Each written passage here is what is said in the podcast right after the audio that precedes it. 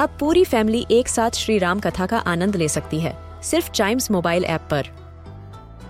जानिए श्री राम के बचपन से लेकर दशानन वध तक का सफर, सरल रामायण घर के सभी सदस्यों के लिए। आज ही डाउनलोड करें चाइम्स मोबाइल ऐप एप्पल या गूगल प्ले स्टोर से।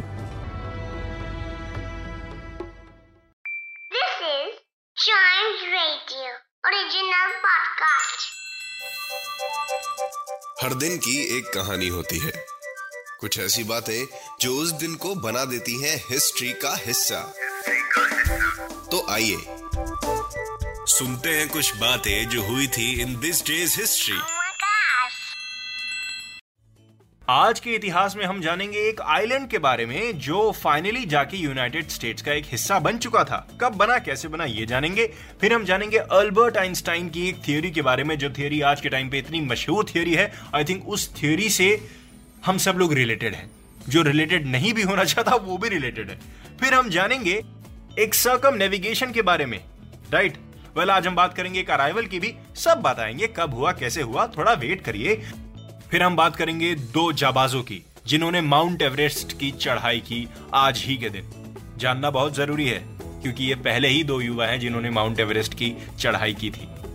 शुरू करते हैं रोड आइलैंड से। रोड आइलैंड आज के दिन नॉर्थ अमेरिका का हिस्सा बन गया था constitutionally, officially.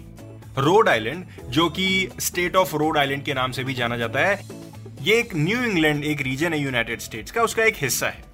And it is the smallest US state by area and the 7th least populous. इसकी population बताऊं, 1098 in 2020. इतनी कम population. But it is the second most densely populated behind New Jersey.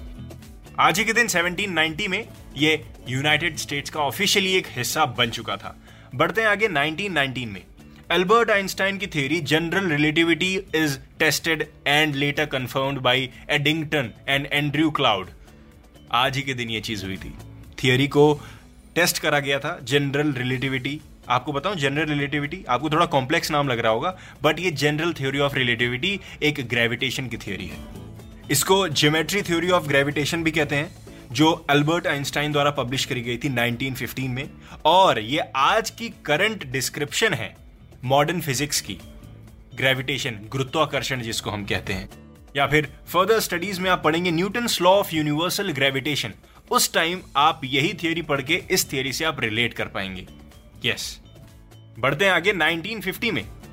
S.T. रोच, ये पहली ship थी जिसने north America का चक्कर लगाया था, या फिर ये कह लीजिए कि नॉर्थ अमेरिका को सर्कम नेविगेट किया था और हैलीफैक्स कनाडा में जो है अराइव हुआ था। आज ही के दिन Royal Canadian Mounted Police schooner इस शिप का नाम था, जिसको शॉर्ट में हम RCMPV रोश के नाम से भी जानते हैं। फिर बढ़ते हैं आगे 1953 में। आज ही के दिन दो जाबाजों ने सबसे पहली बार माउंट एवरेस्ट पर चढ़ाई की थी। आपने शायद किसी बुक में इन दोनों के बारे में पढ़ा भी हो, तेंजिंग और हिलरी की चढ़ाई, या फिर एडमंड हिलरी के नाम से, ये हिलरी का पूरा नाम जाना जाता है, और तेंजिंग नॉर्वे के नाम से तेंजिंग का नाम जाना जाता है। सबसे पहले लोग माउंट एवरेस्ट पे चढ़ने वाले। और स्पेशल चीज ये हुई थी कि ये चीज तेंजिंग नॉर्गे के 39 बर्थडे पे हुई थी, 39th बर्थडे पे। अर्थ की सबसे बड़ी mountain above the sea level. बहुत लोग कोशिश करते हैं आज भी इसके चढ़ने की, लेकिन सब लोग सक्सेसफुली चढ़ नहीं पाते। कोई बीच में थक जाता है, तो कोई बीमार हो जाता है, लेकिन जो इस पर चढ़ जाता है उसका रिकॉर्ड बन जाता है। और सबसे पहले आज ये चीज़ की थी एडमंड हिलरी और तेंजिंग नॉर्वे ने 1953 आज ही के दिन। सर एडमंड हिलरी न्यूजीलैंड के माउंटेनियर थे। माउंटेन से स्टार्ट करेंगे तभी दुनिया के सबसे बड़े माउंटेन पर पहुंचेंगे, छोटे छोटे एक्सपेडिशंस पे निकलेंगे। एक एक्सप्लोरर भी थे और एक फिलैंथ्रोपिस्ट भी थे। और तेंजिंग, जिनकी मैं बात करूं, तेंजिंग नॉर्गे, ये भी नेपाली इंडियन शेरफा माउंटेनियर थे। He was one of the first two individuals known to reach the summit of Mount Everest. क्या आप सोच सकते हैं, इतना अच्छा लगता है बोलने में। यार आपका भी चढ़ने का मन है, कोई बात नहीं, थोड़े और बड़े हो जाइए, थोड़ी प्रैक्टिस करिए, यू नो, अपने पेरेंट्स के साथ अलग अलग वेकेशंस पे जाइए, छोटी छोटी हाइकिंग करिए, और क्या पता एक दिन आप भी इस रिकॉर्ड को बना ले, राइट। इसी के साथ खत्म होता है दिस डेज हिस्ट्री का ये वाला एपिसोड। मिलते हैं इसके अगले एपिसोड में, तब तक चाइम्स रेडियो के दूसरे पॉडकास्ट ऐसे ही एंजॉय करिए।